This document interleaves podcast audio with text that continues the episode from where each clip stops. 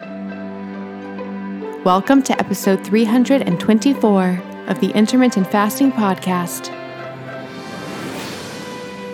If you want to burn fat, gain energy, and enhance your health by changing when you eat, not what you eat, with no calorie counting, then this show is for you. I'm Melanie Avalon, biohacker, author of What, When, Wine, and creator of the supplement line Avalon X. And I'm here with my co host, Vanessa Spina, sports nutrition specialist, author of Keto Essentials, and creator of the Tone Breath Ketone Analyzer and Tone Lux Red Light Therapy panels. For more on us, check out ifpodcast.com, melanieavalon.com, and ketogenicgirl.com. Please remember, the thoughts and opinions on this show do not constitute medical advice or treatment. To be featured on the show, email us your questions to questions at ifpodcast.com. We would love to hear from you.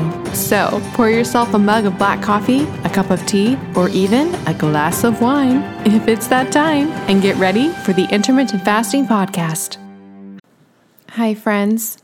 I'm about to tell you how to get three pounds of organic chicken thighs, two pounds of grass fed, grass finished ground beef, or one pound of premium grass fed, grass finished steak tips, all for free plus $20 off. That's right, we're talking pounds of meat for free plus $20 off. Friends, I love meat and seafood. My favorite way to get it is Butcher Box. It has been for years, and it's one of those things where I just sort of become more and more obsessed the more I use it. Especially with all the greenwashing that's going on today with meat and seafood, there's a lack of transparency. It can be hard to know what you're actually getting, and it can be expensive. Butcher Box addresses all of that. By directly partnering with farmers and fishermen, ButcherBox cuts out the middleman of the grocery store and directly delivers delicious meat and seafood straight to your door. And they have the highest standards. Their salmon, for example, is wild caught. Their beef is 100% grass fed and 100% grass finished. Their chicken is free range and organic, and it all tastes delicious. I love their chicken, love their meat, love their seafood. They have amazing scallops as well. And you can really find the collection of food that you want that works for you and your family. They have curated boxes, so you can get exactly what you want as fresh as possible because, yes, meat and seafood that is immediately frozen is fresher than meat that is waiting out and never frozen. That's because it's frozen at its peak of freshness. It's funny because people kind of think it would be the opposite like, oh, I need never frozen meat and seafood. No, no, no, no, no. You want frozen. You want meat and seafood that was immediately frozen and then shipped to you, which is what ButcherBox does. I eat a lot of steak at restaurants. ButcherBox's fillets are divine, way better than anything I would get at a restaurant. Their other cuts are amazing as well. With their seafood, I know I can trust them that I'm actually getting what they say because, yes, there is a lot of scams in the seafood industry, and their chicken also tastes amazing. It's free range and organic and tastes delicious. With ButcherBox, you don't have to worry about what's for dinner, and ButcherBox has an incredible offer for our audience you can have your choice of a weeknight meal essential for free in every order for a whole year. Just go to butcherbox.com slash ifpodcast and use ifpodcast to choose either three pounds of organic chicken thighs, two pounds of grass-fed, grass-finished ground beef, or one pound of grass-fed, grass-finished premium steak tips plus $20 off. Sign up today at butcherbox.com slash ifpodcast and use code ifpodcast to choose your free offer and get that $20 off. Butcherbox.com slash ifpodcast with code ifpodcast. I will put all this information in the show notes. One more thing before we jump in. Did you know that common ingredients found in skincare and makeup products can actually disrupt your endocrine system? These endocrine disruptors are a silent threat that can have significant impact on your health, including something that is very important to me fertility. Your skin is your body's largest organ, and what you put on it matters. Endocrine disruptors are chemicals that interfere with the natural hormonal communication in the body. It also matters during during pregnancy. And that's one of the reasons I pay close attention to what I put on my skin while being pregnant. Studies have shown that exposure to endocrine disruptors can affect both male and female fertility. For women, these disruptors can lead to irregular menstrual cycles, ovulation issues, and even polycystic ovarian syndrome or PCOS. In men, they can reduce sperm quality and quantity, making it even more challenging to conceive. But it's not just about fertility. When it comes to fat loss, one of the reasons that endocrine disruptors can get in the way of fat loss is because a lot of our toxins are actually stored in our fat. It's a way that our bodies protect us from those toxins. These toxic compounds can even work synergistically, amplifying their harmful effects and making it that much harder to shed unwanted body fat. All of these reasons are why I am obsessed with a company called Beautycounter. The founder actually started the company when she learned about the potential dangers of toxic chemicals and their link to health issues, specifically miscarriages and infertility. While pregnant, I make sure to only use Beautycounter products. It's one of the only makeup lines that is officially recommended from the Environmental Working Group. What really sets Beautycounter apart is their unwavering commitment to protecting us, the consumers, from the hidden dangers that lurk in conventional beauty products. Beautycounter goes above and beyond, rigorously screening every single ingredient that goes into their products, ensuring that they are safe, clean, and free from harmful toxins. They're not just a beauty brand, they're a movement for change, advocating for stronger regulations in the beauty industry. With Beautycounter, I know that I can trust that the skincare and makeup that I use are not only effective, but also safe for me and my family. They have skincare lines for every skin type, as well as so many other incredible products. I absolutely love their overnight resurfacing peel. It's my favorite way to get anti aging benefits in a skincare product. The makeup is absolutely amazing. I have tried alternative beauty products in the past and none of them truly performed. But with Beautycounter, the foundation is so amazing. It makes me feel like my skin can breathe and it looks so dewy and beautiful. You can shop with me at beautycounter.com slash Vanessa Spina. New customers can use the code CLEAN for all 20 for 20% off their first order. Beautycounter.com slash Vanessa Spina. All right, friends, now back to the show. Hi, everybody, and welcome. This is episode number 324 of the Intermittent Fasting Podcast. I'm Melanie Avalon, and I'm here with Vanessa Spina. Hi, everyone. How are you, Vanessa? I'm doing amazing. How are you? I'm great. Where should we start? I feel like it's been so long. I know. I've really missed podcasting with you. I was listening to today's episode and just been really enjoying listening back to our episodes. It was just funny because I remember when you first, you know, announced that you were going to be changing the host and you and I first started talking and I was like so excited to be co-hosting with you, but a tiny little part of me was like I'm going to miss like listening for my own pleasure. But it's actually still quite fun to listen even though I already know what the answers are going to be. It's still it's still fun. So yeah, I'm I'm really glad that we're back I have so much fun. I was telling you this right before how I was talking with a friend yesterday and we were talking about the concept of loneliness and having connections. And well, actually, we were talking because I, I, was reading about this as well, how especially men, I think loneliness becomes more of an epidemic for them, especially when they age. And it's like hard for them to find friend groups. But in any case, I was reflecting on how the people I get to hang out with daily in my work are also like my best friends, like you and Scott, our supplement partner, and all the things. So I'm really grateful for that. I am too. It makes it so much fun. Like I I'm like going to work at night and I've I'm like I'm like so excited. I know, I know. And it's been so long. I still continue to be, I just want to update listeners. I'm still really, really obsessed now that I've used it some more with this Carol AI bike. Oh, yeah. It's like my jam. It's amazing. I remember you said you were really into it.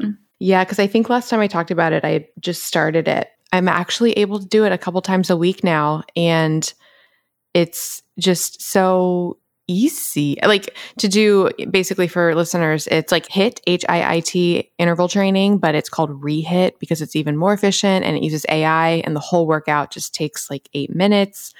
like I was saying before, it acts like you're a hunter gatherer walking in the woods and then like a tiger comes and it yells at you and you run and it's amazing. So if people are really looking to optimize their metabolic health and fitness and are not gym goers intense like me, then definitely check it out. The code Melanie Avalon will get you $100 off of that. It's called Carol AI. So if you go to carolbike.com, you can learn about it. And the coupon code Melanie Avalon will get you $100 off. And I'm wondering if they'll be at the biohacking conference, which is next week, Vanessa. oh my goodness. I'm so scared. How do you how do you travel so intensely? Give me your skills. I'm lucky that my parents brought me up traveling a lot and we did such long flights, but I always find packing to be challenging because there's so many micro decisions involved and you kind of have to anticipate all these different like, scenarios and things and now that we have a 1-year-old almost 2-year-old it adds a whole other dimension to packing of anticipating their needs as well and for me that's the, that's like the toughest part about doing it but i just i think i just like try to plan as best as I can. Some of my friends make spreadsheets things, especially when you have like more than one kid, you know, like my best friend Jess, she has like spreadsheet that she'll send to me on her packing methods and and things like that because there's just so many things you have to remember. But at the end of the day, like if you need something, you can probably find it locally unless you're going to like the middle of the jungle or something. But what is it about travel that do you find the most like intimidating or challenging? Mostly how it affects my the circadian rhythms of everything in my body. So like my digestion primarily, my sleep. It's really those things. It, so it's not the actual travel. I mean, it is a lot to like bring all your stuff, like all my supplements and all my like red light devices and clothing and shoes. Yeah. So it's more like the environment I would like to have. Although, although I just learned when I interviewed, who was saying this? Oh, when I interviewed David Milburn at Hypo Air, he makes a certain type of air purifier. He said, Did you know this, Vanessa? He said that if you call hotels and ask for the hypoallergenic rooms, that a lot of hotels have special rooms for people with like issues. And so they'll use like more cleaning stuff. And did you know that? No, that's really interesting. He said most hotels do it and they'll have like more air purification. He said the reason he knows about it is they actually outfit hotels with their technology for these either rooms or floors. Oh, interesting. So I was like, that's a get. Oh, I need to. I'm glad we're talking about this. after this, I'm gonna. You can do that for your trip. Yeah, yeah. So I'm gonna do that. I'll report back. I was just reading about how air purity can affect the mitochondria and how important it is to have a HEPA air filter, which I've started looking into for at least for our bedroom because you spend so much time in there breathing every night. Yeah, I'm looking into one now, and apparently it has to be HEPA designated in order to like meet certain standards that would be beneficial to your mitochondria. Yeah, okay. So that's really interesting. So in the study they were they were looking at HEPA filters specifically. This is in a new book I'm reading about the future of medicine, the mitochondria. It's really interesting and because they were sort of listing out the top things that can affect your mitochondria and it's one of the topics I talk about on other podcasts when people interview me is like the ways that you can optimize your mitochondria. So I'm always like trying to learn more things. And the author's number one thing when it came to optimizing mitochondria was getting a HEPA air filter.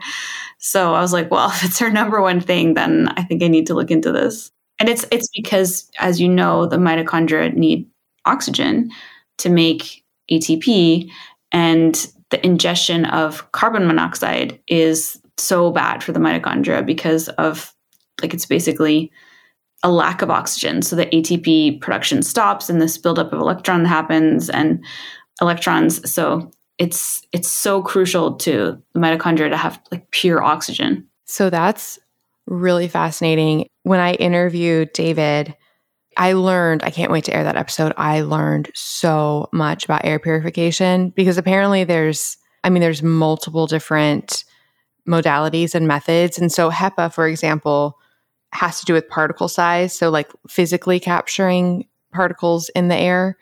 And the HEPA designation is designating that it can capture a certain I don't know if it's a certain particle size or number, but that's what it's addressing basically. Then there's other, I should pull out the charts I had from when I interviewed him. So, like in my apartment, I have multiple units that use HEPA air filters. So, like I use Alen, I have Air Doctor. And then there's other technologies. So, like his technology, Hypo Air, it's crazy because it's like this really small little unit. But what it does is it, is it actually its technology and now i'm like forgetting exactly the technology but it basically acts offensively instead of defensively. So if you think of HEPA, like HEPA is sort of being like a defense because it's like taking the the particles out of the air. This like actually changes something in the air that actually goes out and kills things. So it like kills mold spores and viruses and on surfaces. And so the air doesn't have to go through the unit for it to kill things everywhere in the room, which is really fascinating. Then there's other filters, like a lot of HEPA filters will have like carbon filters as well, and that helps absorb odors and gases.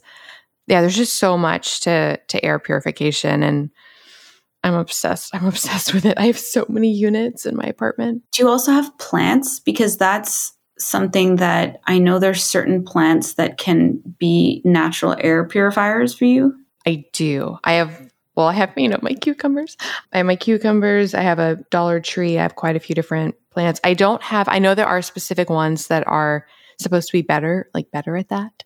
I'm not sure, you know, if any of mine meet those qualifications, but I do like the plants. Do you have, oh, I saw on your Instagram your beautiful, was that your deck that you did? Yes, we just redid the stone on the deck. So we have a terrace going around like the front of our place and then on the side and then we have a little garden on the side and we we were replacing the stone. And it turned out really nice. It they got it all done in one day and it just kind of like upgraded the side because it was just like a kind of an older stone that had been there. And the our building is like actually quite new but it just like had been a bit weathered so we replaced it and it, it looks all pretty now with the flowers and everything. But we actually live right next to a small forest.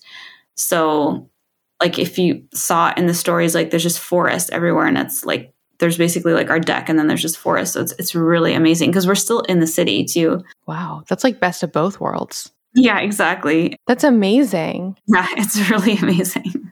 I'm so jealous. City and forest all together. That's why I was telling you we were so excited. You know, speaking of biking, which you kicked the episode off with your Carol bike, we were so excited to get our bikes out. I'm, I keep telling you about it because it's actually been three years since I've gotten to bike. And Pete and I, that's what we would do every weekend. We would like get on our bikes, go down, bike all along the river, stop somewhere like a cute little burger place and like get burgers and then like get back on the bike. And it was just so much fun. And we did that all summer. And then because I was pregnant and then had Luca, we haven't been able to. And we finally, he's finally old enough that we got him a little bike seat and he's on the bike seat on the back of Pete's bike. And so they go in front and I'm in the back so I can like watch him and interact with him. And we're just like back at it finally. And it's like, it's absolute heaven just like going through the woods. And because, like I was saying, the woods are all around us, like we can just go up into the forest here and like bike for hours and then discover like little hidden like castles in the woods and like hidden castles. Yeah, there was one. yeah, there was one this weekend. Wait, real hidden castles? Are they abandoned? Czech has the highest density of castles per capita in Europe. So there's castles everywhere. Well, okay, wait.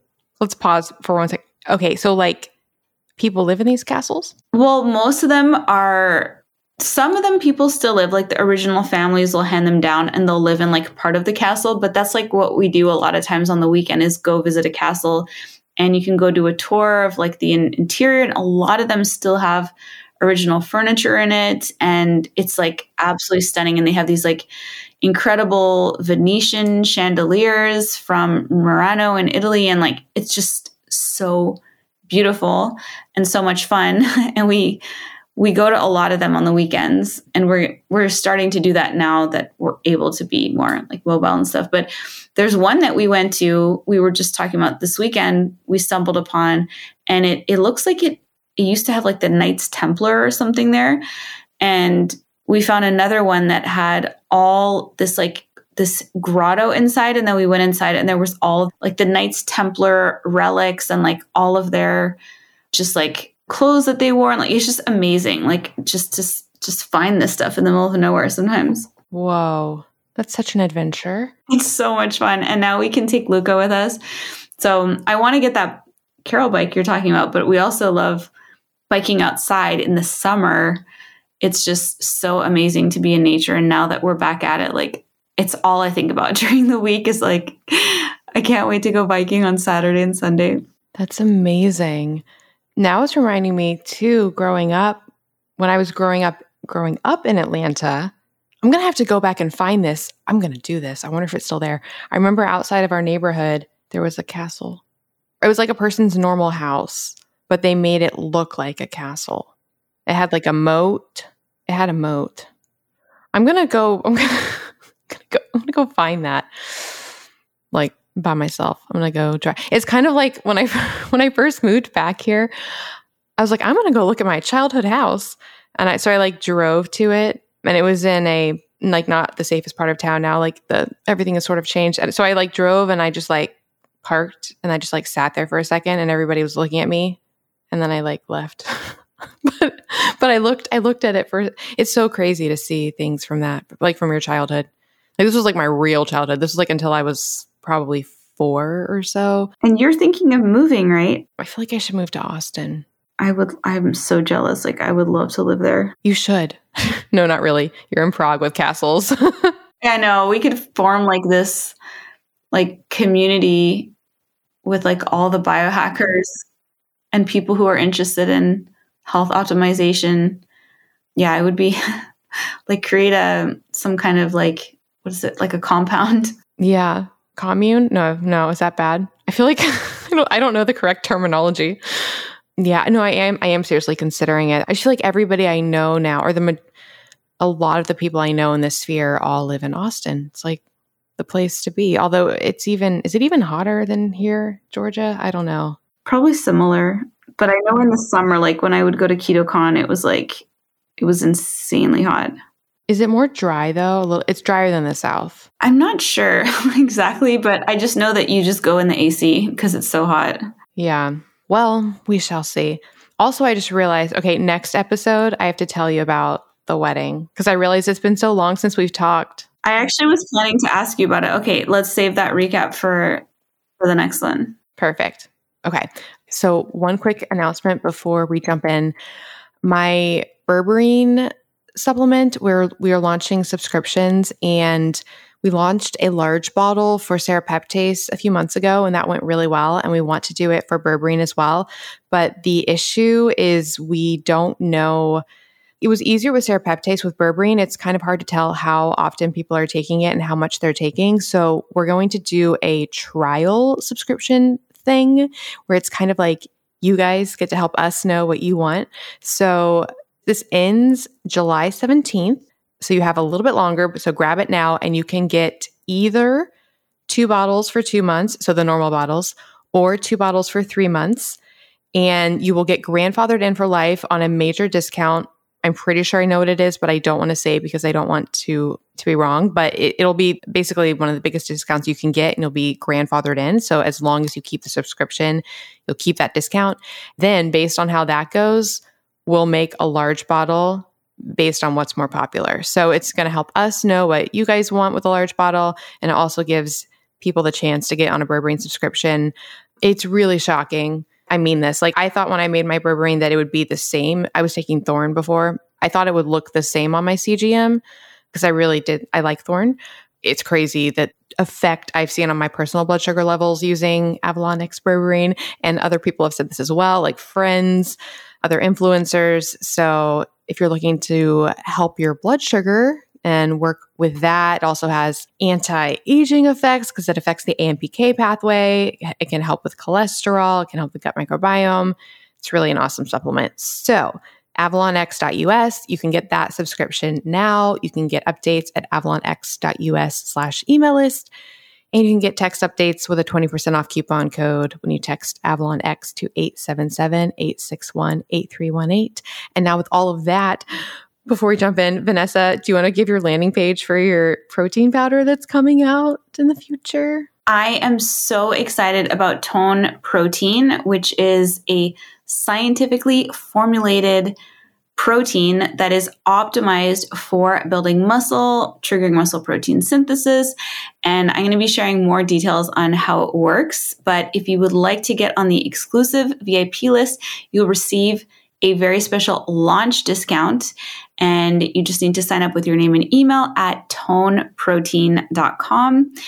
And that's toneprotein.com. And I'm sure you'll link that up in the show notes for everyone. I'm so excited for you. I think about you now all the time. Last night I was listening to an interview all about protein powders. Oh, it was about protein powders and BCA. It was about everything protein. And they were talking about their product. And I was like, Vanessa's going to have the best product ever. Oh, thank you so much. That means so much. Because I know, aren't you like focusing on formulating it to be the, like the, I don't want to put words in your mouth. I feel very good about your formulation. Thank you. Yeah, I'm going to be sharing more details on how it works, but it is yeah, it's being scientifically optimized from for building muscle in a way that no other protein is doing or has done. So I'm really excited about it. Oh my goodness. I'm so excited. Okay. So yes, friends, Hi, friends. Now, if you're anything like me, you love biohacking, intermittent fasting, and getting feedback and data on what our bodies are doing. Now, when we do intermittent fasting or extended or prolonged fasting, it's hard to get feedback sometimes on how our bodies are doing in terms of fat burning and ketosis. This is one of the reasons that I created the Tone device, which is a breath ketone analyzer. It can tell you the rate of fat burning your body is in by detecting the ketones on your breath. If you practice intermittent fasting, time restricted eating, do an occasional 24 hour fast like once a week, or prolonged or extended fasting, it's likely your body is getting into light ketosis. If you are doing keto or low carb, even sometimes paleo, you may be getting into a deeper state of fat burning and ketosis. If you do a high carb diet, then you probably get into a light state of ketosis after some fasting. What I love about the tone is that you can simply breathe into it for about four to five seconds, and it will give you instant feedback on the rate of fat burning that your body is at. Now, when we are in ketosis, our bodies are at their highest rate of fat burning, which is what is so neat. We actually breathe out our fat. So the carbons that we are measuring with the tone device are actually coming from our fat when we practice different approaches like intermittent fasting or doing time restricted eating, lower carb diets, or keto approaches, our bodies actually make a metabolic switch where fat becomes our primary fuel. And the body takes fat and converts it into ketones in the liver. About 15 to 20% of those circulating ketones are then diffused through our lungs out in our breath. And it is so amazing. I absolutely love using the tone every single day. I love the biofeedback, especially when I am doing any kind of fasting. And I can see my body gradually get into a deeper and deeper state of fat burning through those ketone levels going higher and higher. Now, one of the reasons I created the tone is because testing blood ketones is cost prohibitive. The test strips are extremely expensive. They are wasteful. You no longer have to buy test strips anymore. You can just breathe into the tone device for four to five seconds and get that instant feedback. It's a one time investment and you'll be able to test an unlimited amount of times. Now, I always recommend testing with the tone device fasted first thing in the morning and testing up until you have your first meal of the day. And you will be able to see differences there, especially if you do a longer fast. You'll see the ketones go higher and higher. And it really is so great to get that biofeedback. Now, for the past year and a half, I've been working on a brand new version version of the Tone, the second generation Tone device, and I am so excited for it to soon be available to you all. I wanted to create a special launch discount for the Tone device so that any of you who are interested can take advantage of that discount. I've never discounted the Tone device before, but if you are signed up to the exclusive VIP list, you will receive that launch discount. To sign up for the list, you can go to tonedevice.com and enter your name and email address, and you will receive an email which you can confirm to double opt in. And you'll be the first to know when the new second generation tone device is available to order. And you will also receive that exclusive launch discount. I am so excited for you all to try it. So be sure to go and sign up at tonedevice.com. All right, now back to our show. Okay, so on that note, shall we jump into questions for today? Yes, I can't wait to get into them. All right, so to start things off, we have a question from Lori, and this was actually from Facebook. I think it was probably when I was asking for questions for you in Facebook. So Lori says, What does our body do with a bolus of protein? Speaking of protein, if we have a shorter feeding window, two to four hours. I've been trying to eat 100 grams of protein a day in my feeding window, but I have heard on other podcasts like Huberman Lab that it is best to take in the protein in two to three separate meals of 40 to 50 grams each meal. Advantages slash disadvantages. And then she also wants to know about the timing of protein intake with exercise. Oh, it's such a great question. I'm sure you have lots of thoughts on this as well, Melanie, but I'll give you my opinion on the pros and cons. Optimally, if you were just going for building the most amount of muscle possible, so in the case of like someone who's a professional bodybuilder, for example, or just someone who really wants to build the most muscle possible, regardless of of other goals, like that's your number one goal, you would want to eat at least 30 grams of protein as many times as you possibly could in the day. Now, most of us are not trying to be professional bodybuilders, but every time you eat a certain amount of protein, so around 30 grams of protein from like lean chicken breast or steak or pork or eggs, you are increasing the level of leucine in your blood, which is an amino acid. It's part of the branched chain amino acids, but it actually has the biggest or strongest effect on triggering mTOR for muscle protein synthesis.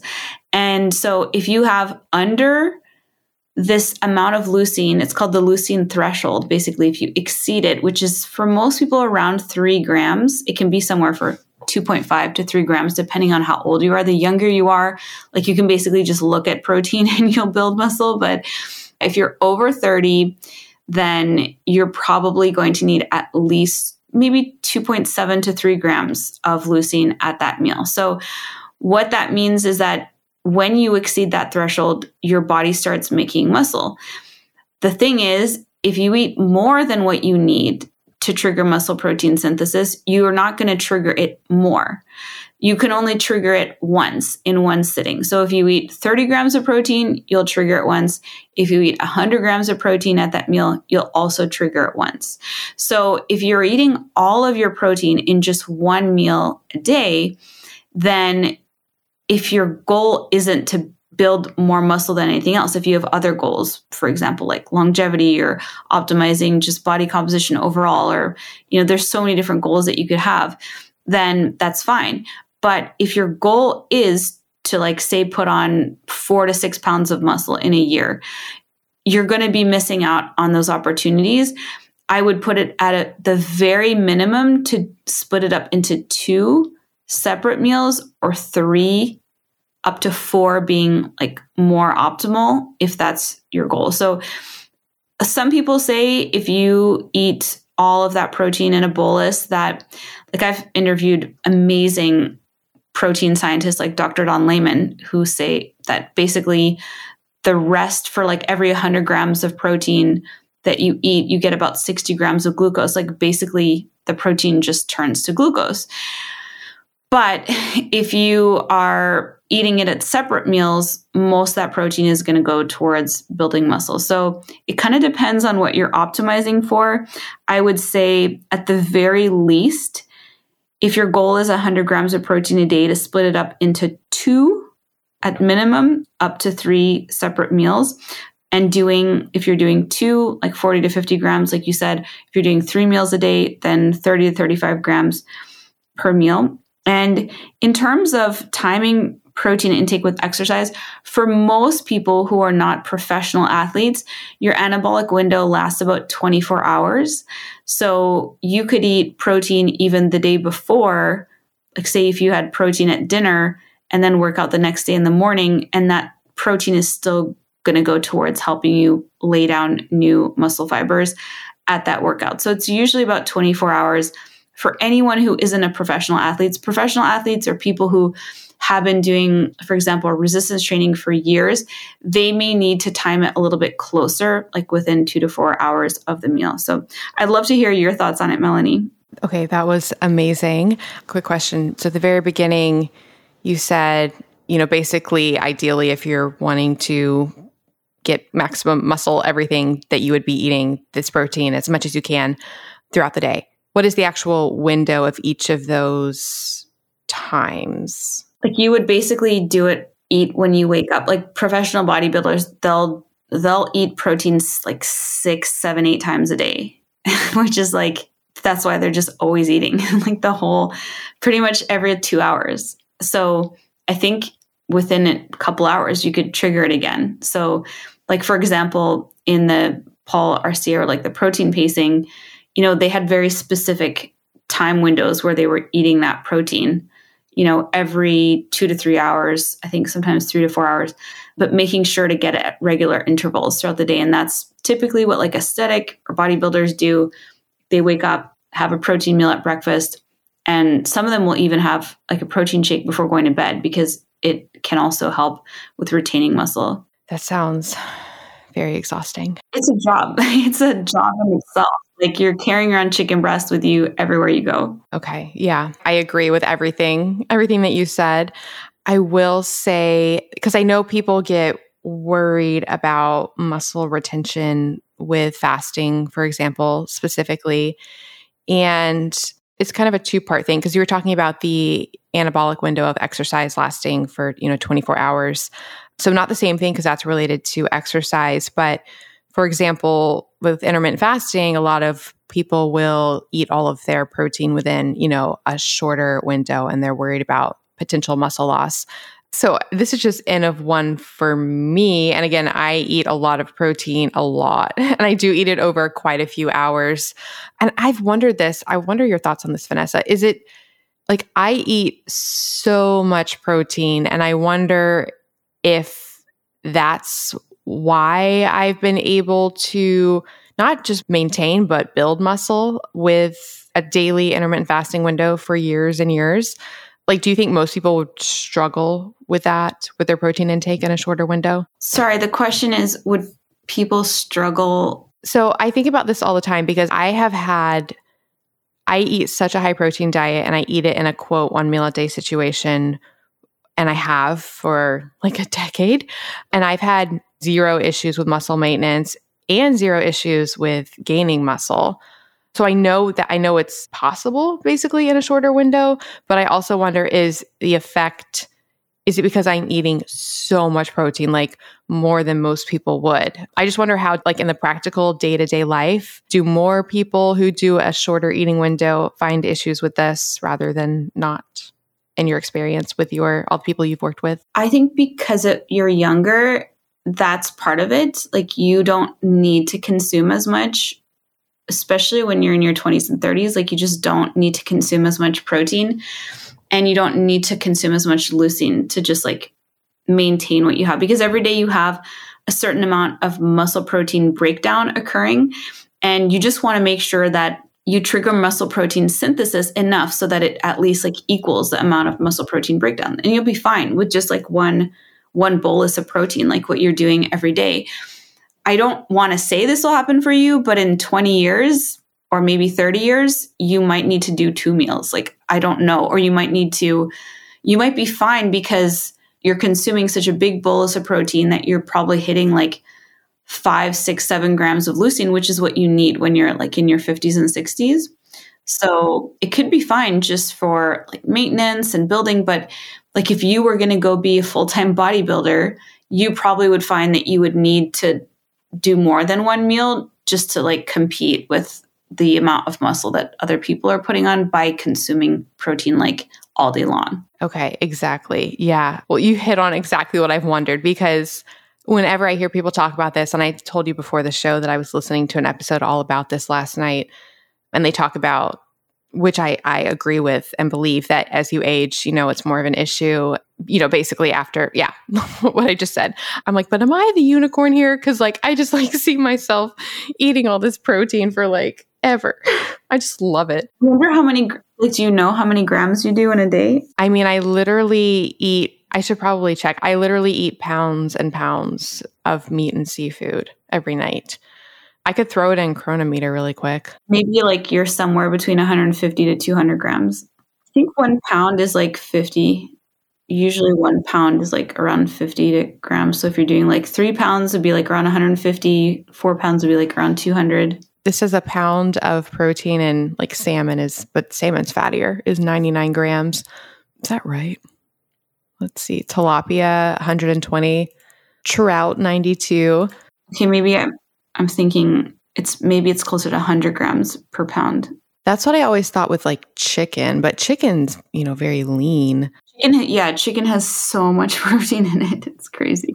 Yeah. I mean, I would say it's probably in the 200s of protein grams. It may be like also because you're kind of, you're not just eating it all like within half an hour or an hour. Like you are eating it within your you have like a four or five hour eating windows right? Something like that. So maybe it's like also spreading it out a little bit. So you have like this kind of constant trickle of amino acids. I think that does need to be considered because i probably am digesting that meal for a long time. So it's probably a a slower release of the protein of the amino acids yeah because it takes like four to five hours after a meal for them all to be broken down. Yes. And I did not mean to turn this into about me. Um, I just I've just been thinking a lot about that with with the aging aspect. Interestingly, last night in the interview I was listening to, he was saying with leucine that it can actually turn catabolic. Does that make any sense to you? Mm-mm. Okay, I have to read. I meant to take notes. Such a fail. I was taking. I was like, I have to ask Vanessa about this. Yeah, ask me when you find out, or send me the podcast. Okay, I will. I will. Like you would be catabolic if you eat a meal and you don't get enough leucine. I'll have to re-listen and see what he was saying about it specifically. It's really interesting. It's when he was talking about he was talking about the the EAAs and people used to focus on just leucine val what are the three leucine valine and isoleucine and yeah isoleucine is like a secondary trigger after leucine but leucine like by itself it just blows away the other ones for muscle protein synthesis activation. Okay, gotcha. Yeah, I think it was like in the context of I will revisit it and circle back. Yeah, sounds really interesting. Does that answer her question mostly? I think so. Awesome. All right, our next question is from Samantha Tuff. Morning. Just a quick hey all to say I hope you are doing well. I'm sorry about the trolls of the universe. They're crazy and jealous, and you guys are rocking it. Keep it up. I'll jump in to explain what she's talking about there because I don't think you were here, Vanessa. Cynthia and I had a few episodes where we were talking about the environment of social media and just some of the negative energy we had experienced. So I think this was Samantha reaching out to be supportive, which is very kind. So thank you, Samantha. She asks, Have you heard of allulose? I am going to do some research, but thought who best to send down a new rabbit hole than Melanie? Have a fantastic weekend. Hearts. Thanks, Sam Tuff. I like that you read the emoji hearts. We love emojis, by the way. If listeners ever want to add emojis, more emojis. Yes. Just go like whatever speaks to you. Just wait, question Vanessa, when you're deciding what, em- what emojis to use, do you do what I do, which is I just like look at all of them. I'm like, what speaks to me right now? For sure. It's like a catalog of like feelings.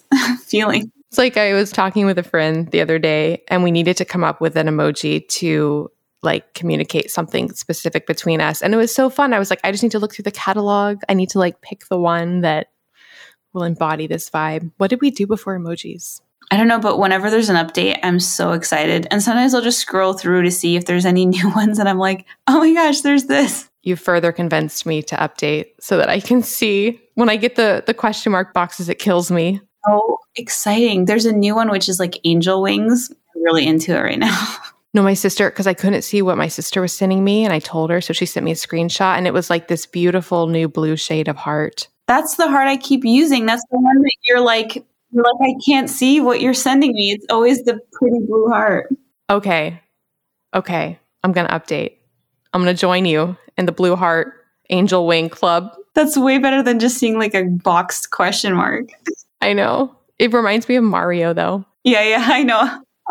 Hi, friends. I'm about to tell you how to get an exclusive discount on one of my favorite products for truly upgrading your health on a cellular level. So, the new year is upon us, and it's often a time where people are really trying to instill new habits and really upgrade their health. There's something I have been using for years, not just at the new year. Literally every single day of my life. I am not making that up. Even when I travel, I have a way to address it then, which I will tell you about. And it's something that is so easy and feels amazing. That is red light and near infrared therapy. Okay, so friends, you could go somewhere and pay a lot of money to do red light, near infrared therapy sessions, or you could just bring it to your home and use it every single day. That's what I do. I've been using Joovv red and near infrared light therapy devices for so long. There are so many clinically proven benefits of red light therapy. That includes improving your skin. Yes, you really will notice it. Faster muscle recovery, reduced pain and inflammation,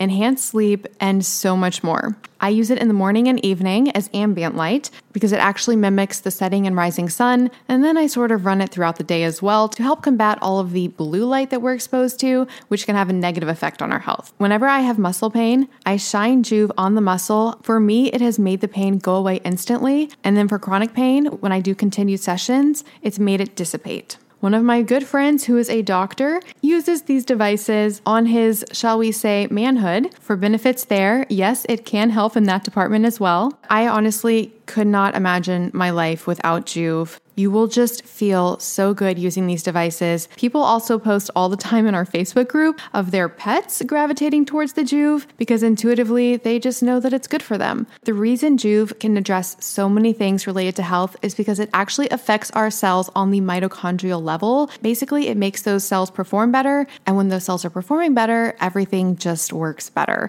That's why, yes, Joovv can help with your energy as well. I've been recommending Joovv specifically for years because the quality of their devices are the best. Their modular design allows for a variety of setup options to give you flexibility. The treatments are so easy, you can do them in as little as 10 minutes, or you can be using it all throughout the day like I do. All you have to do is relax and let your body take in the light. They also have their Joovv Go, which you can travel with. Yes, that is how I really do use this every single day.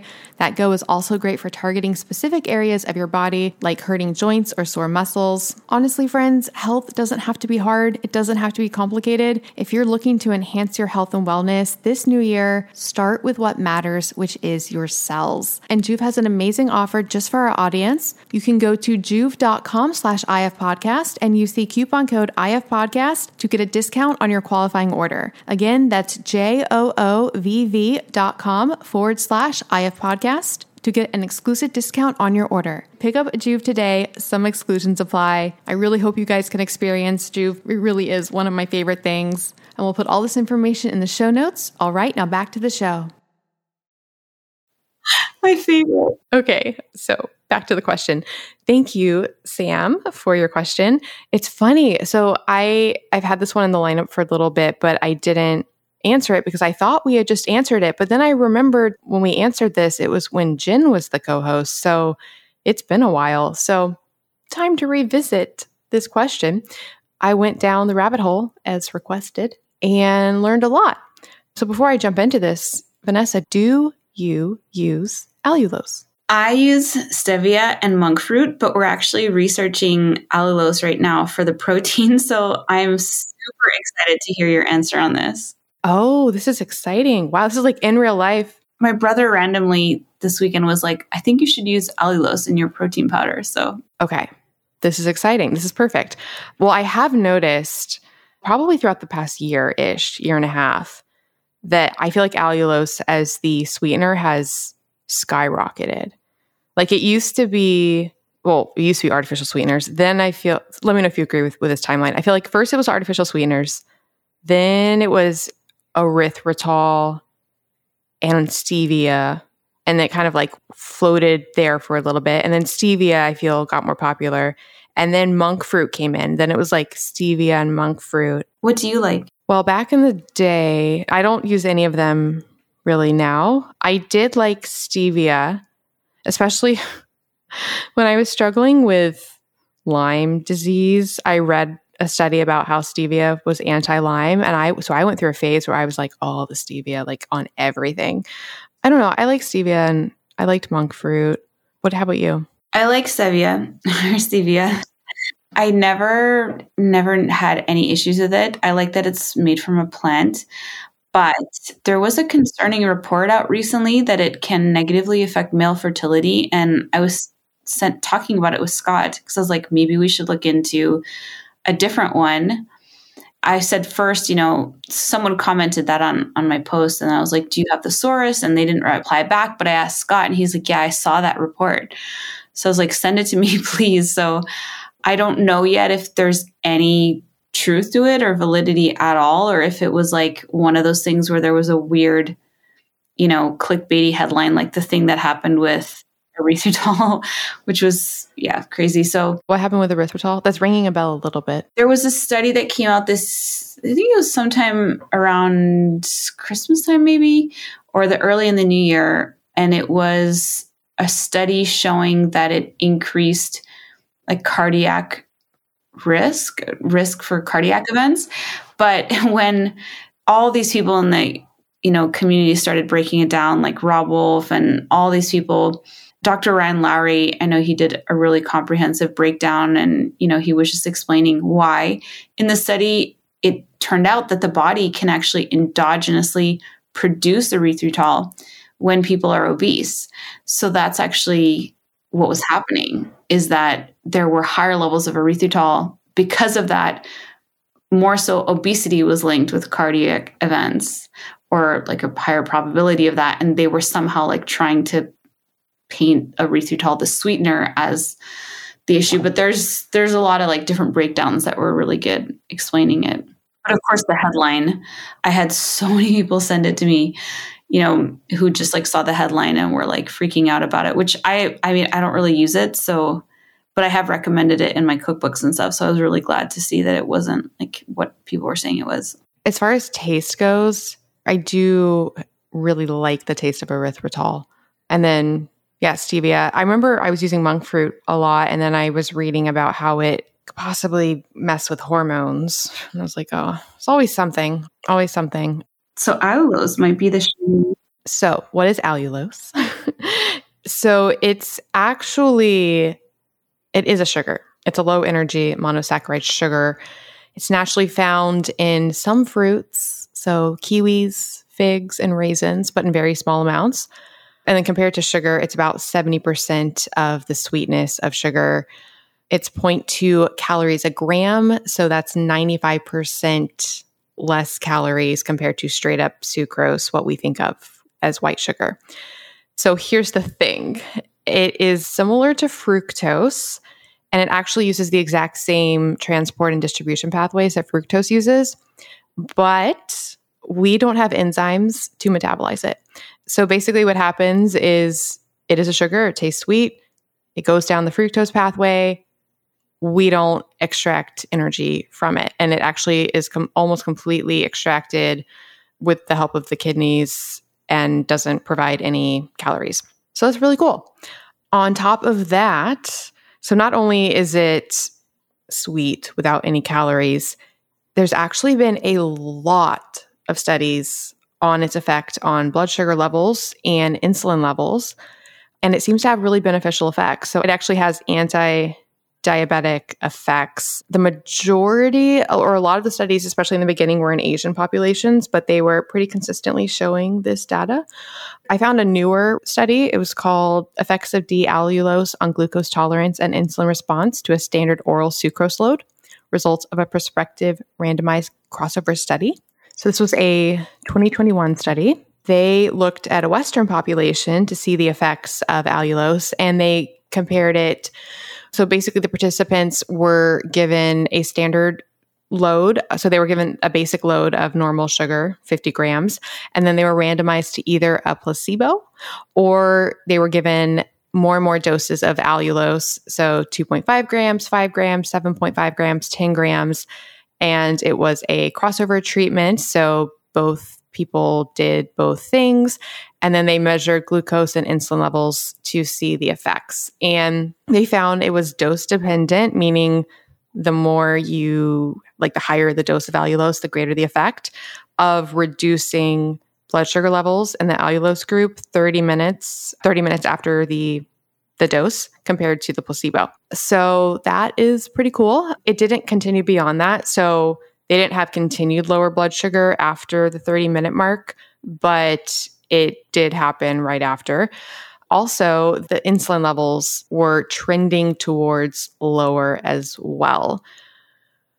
And again, it's similar to the sugar, the insulin later on, it didn't have any effects, but it did immediately after the meal. So their conclusion was that I'll just read it to you. It said, This is the largest study assessing the effects of D allulose in Westerners, demonstrating an early dose dependent reduction in plasma glucose and insulin levels, as well as decreased postprandial glucose and insulin excursion in subjects, oh, without diabetes. So these were normal, like normal people. So, in addition to what I was saying about how the allulose is, you know, basically processed but not processed by the body, there's also been a lot of other hypotheses. What's the plural of hypothesis? hypotheses? Hypotheses? Hypotheses? I feel like i should know that for why this happens. It's kind of sort of like with berberine. When i was researching berberine and realized there's all these potential ways that it may be working that seems to be the same with allulose. So it may inhibit enzymes directly in the body which suppress the glycemic response to carbs. It may also directly slow the absorption of glucose if it's there at the same time. So basically, not only is it tricking the body and tasting sweet and not being metabolized, it might actually at the same time impede or stop the body from also absorbing any sugar taken with it. So I've been reading about how people with blood sugar issues will actually add allulose to the carb meals to actually beneficially affect the absorption of the carbs, as in slow it down or inhibit it a bit, which is very interesting. It also can stimulate, it has been shown to stimulate glycogen synthesis in the liver and also promote faster restoration of glycogen in the liver and muscles after exercise. That's really interesting. So, not only is it like impeding carbohydrate absorption, it's also helping promote the actual gly- glycogen in the liver, which is, I feel like that's a little bit counterintuitive, but very interesting. And then it also induces glucagon like peptide 1, GLP 1, release from intestinal cells and can regulate glucose concentrations after glucose and allulose intake. So, yeah, it seems to have a lot of really cool effects. And then I went down the rabbit hole because I was reading in one list of benefits where they said it had potential anti aging properties. And I was like, what? So then I went and looked that up. These are all in animal trials, but there was one trial in mice called allulose attenuated age associated sarcopenia via regulating IGF 1 and myostatin in aged mice. And they found that allulose actually improved sarcopenia in mice and enhanced antioxidant properties. And it was all by altering mRNA in their bodies and affecting IGF 1. So it might support muscle maintenance, like we were talking about earlier. Another study, this again, this was in yeast, but they actually found that allulose affected, it might work as a calorie restriction mimetic, meaning it can send signaling to the body, sort of like a calorie restriction or fasting would do, specifically activating the AMPK pathway that we talk about a lot, which is you have like the AMPK pathway and the mTOR pathway. AMPK is associated with it's activated by things like calorie restriction, fasting, exercise, and it helps the body with repair and it just has a lot of like anti aging potential to it.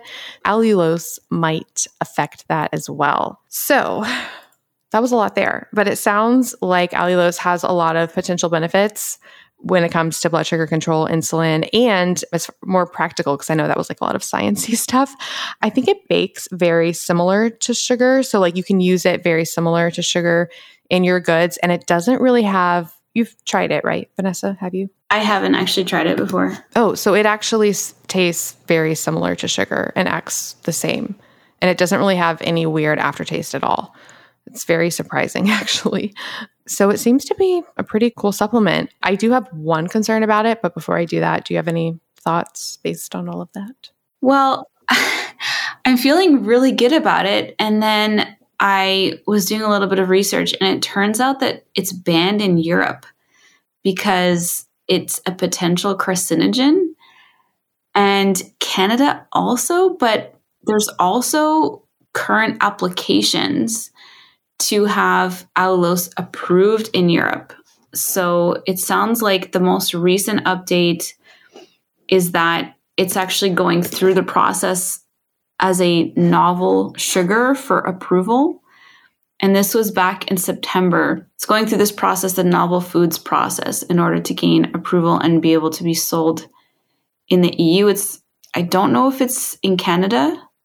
It's definitely approved by the FDA there's some German researchers that published a study in Nature, and they said that allulose has real potential to meet customers' needs in the EU when replacing sugar or sweeteners with different forms of sugar. And taste is one of the most important factors. Like as you were saying, it tastes good, followed by its glycemic effect. And then on insulin, and then the price, dental health, and calorie content. So it sounds like it might get approved, but it's not yet. It's so interesting because I'm just Googling carcinogen. I wonder what studies they're using because I'm not finding any studies. like nothing's coming up for studies showing that it's a carcinogen. says it just hasn't been approved for use yet in Canada or Europe because it's considered a novel food, which means it hasn't been available long enough for sufficient testing, according to the governments in Europe. So it may have no carcinogenic effect at all. That was just like one thing that I read. So maybe it's just because it's new and they need more studies in order to approve it. Sounds like they're just being a little more cautious with it, but it's been approved in the US by the FDA since 2012. So it sounds like they just need more research, but these German researchers just submitted a study and so it's going through the process. Did it say the timing on that? That was September of 2022, the most recent September.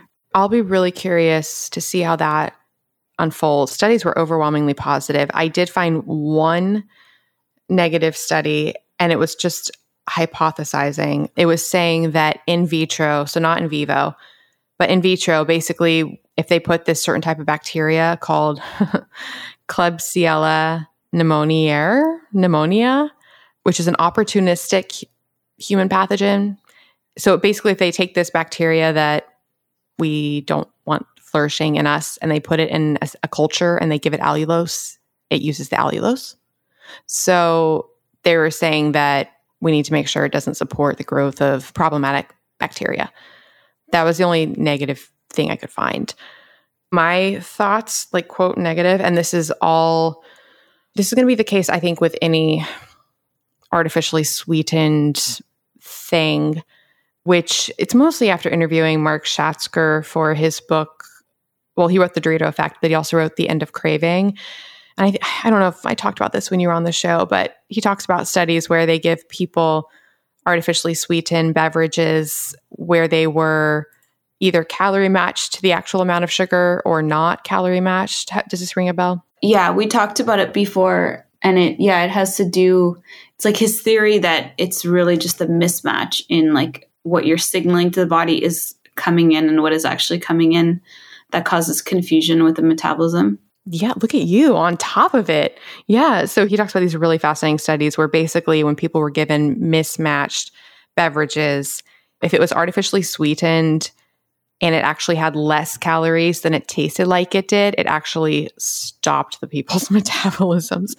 So, like, it's really ironic because basically they'd be taking in less calories, but their body thought it was sweeter and it kind of like freaked out and it downregulated the, the metabolic rate. So, his whole theory is well, not his whole theory, he has a lot of theories, but one of his theories is that artificially sweetened things might create confusion with the body.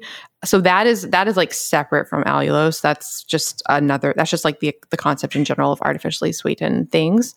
But when it comes to actual allulose, I mean, it's kind of overwhelming the positive studies on it. I agree. I think it sounds overwhelmingly positive. My brother mentioned it because he said it's one of the maybe it's the only sweetener that he can actually tolerate. I think that's also an issue that people have with these sweeteners is some for some people they cause like gastric distress and so yeah, if it's one that like is well tolerated, that would be a big plus too. What's really interesting and something to think about for the labeling if you do go this route and you'll you'll come to this. I don't know if this will change, but they still when they label it on the packages, they label it has to be labeled as a carb, I believe. So, like when you look at the label, it'll say that it has like all these grams of sugar, but then you have to have a disclaimer saying that's from allulose and it's not metabolized. I wonder if it, I've seen that for sugar alcohols. I wonder if it would be the same for stevia or for all of them because I would never consider stevia a carb. Like stevia, no. Monk fruit, no. Sugar alcohols, yes, but labeled as a sugar alcohol. The problem with allulose is that you have to label it, at least right now, it's labeled as a sugar. So it's even it's really confusing. Yeah, because it's it sounds like it technically is one, but your body just doesn't like metabolize it. So you have to like it requires a lot of education and it requires a lot of disclaimers on the bag to let people know that. Yeah. Well, I, I really appreciate you sharing all that incredible research on it. And I'm sure a listeners will as well because it was so comprehensive. Thank you. No, thank you. I'm really excited for your journey of designing the protein and what you you have to keep as much as you can without giving things away. You have to let me know. yes, definitely. I'm just so excited for the formulation and I I think stevia probably is going to make the most sense. I'm super interested to learn about about all of them and it sounds like everything there's pros and cons with with everything but yeah, we just got to research it a little bit more. But it's it's so much fun to just be in that like creative space with it. I love it. And I will say, if I'm just putting on my forecast hat, I do see allulose being the future. Like it's the trend I've seen. So I think it will become more and more popular. I definitely have seen it trending more and more. So I got to try it. Maybe I'll try it when we're in Denver. Because I was really, I was pleasantly surprised with monk fruit. I tried that a couple of times at KetoCon actually and I was I thought it was great. And Pete actually liked that one. He doesn't like the other ones, so I did get that one a little while for him. But it's great to see more stuff, more options available, and yeah, I I personally use stevia like most days, like a little bit in my yogurt, sometimes in like some water with lemon, like make a little lemonade, or like in my protein shakes. So I'm so excited. This is so exciting. It's like it's like in real life, in real time. Like I feel like the audience is like helping us develop the protein powder. So exciting. I love it. Well, so many great questions on this episode. I know. So, for listeners, if you'd like to submit your own questions to the show, and remember, we love emojis, just email questions at ifpodcast.com or go to ifpodcast.com and submit questions there. The show notes for today's episode will be at ifpodcast.com slash episode 324. And those will have a transcript as well as links to everything that we talked about. So, that's super helpful. And you can follow us on Instagram. We are IF Podcast. I am Melanie Avalon, and Vanessa is Ketogenic Girl. All right. I think that's all the things. Anything from you, Vanessa, before we wrap this up? I can't wait to catch you all on the next episode. Likewise. Talk to you next week. Bye. Hey, bye. Thank you so much for listening to the Intermittent Fasting Podcast. Please remember, everything we discussed on this show does not constitute medical advice, and no patient doctor relationship is formed. If you enjoyed the show, please consider writing a review on iTunes. We couldn't do this without our amazing team. Administration by Sharon Merriman, editing by Podcast Doctors, show notes and artwork by Brianna Joyner, transcripts by Speech Docs, and original theme composed by Leland Cox and recomposed by Steve Saunders. See you next week.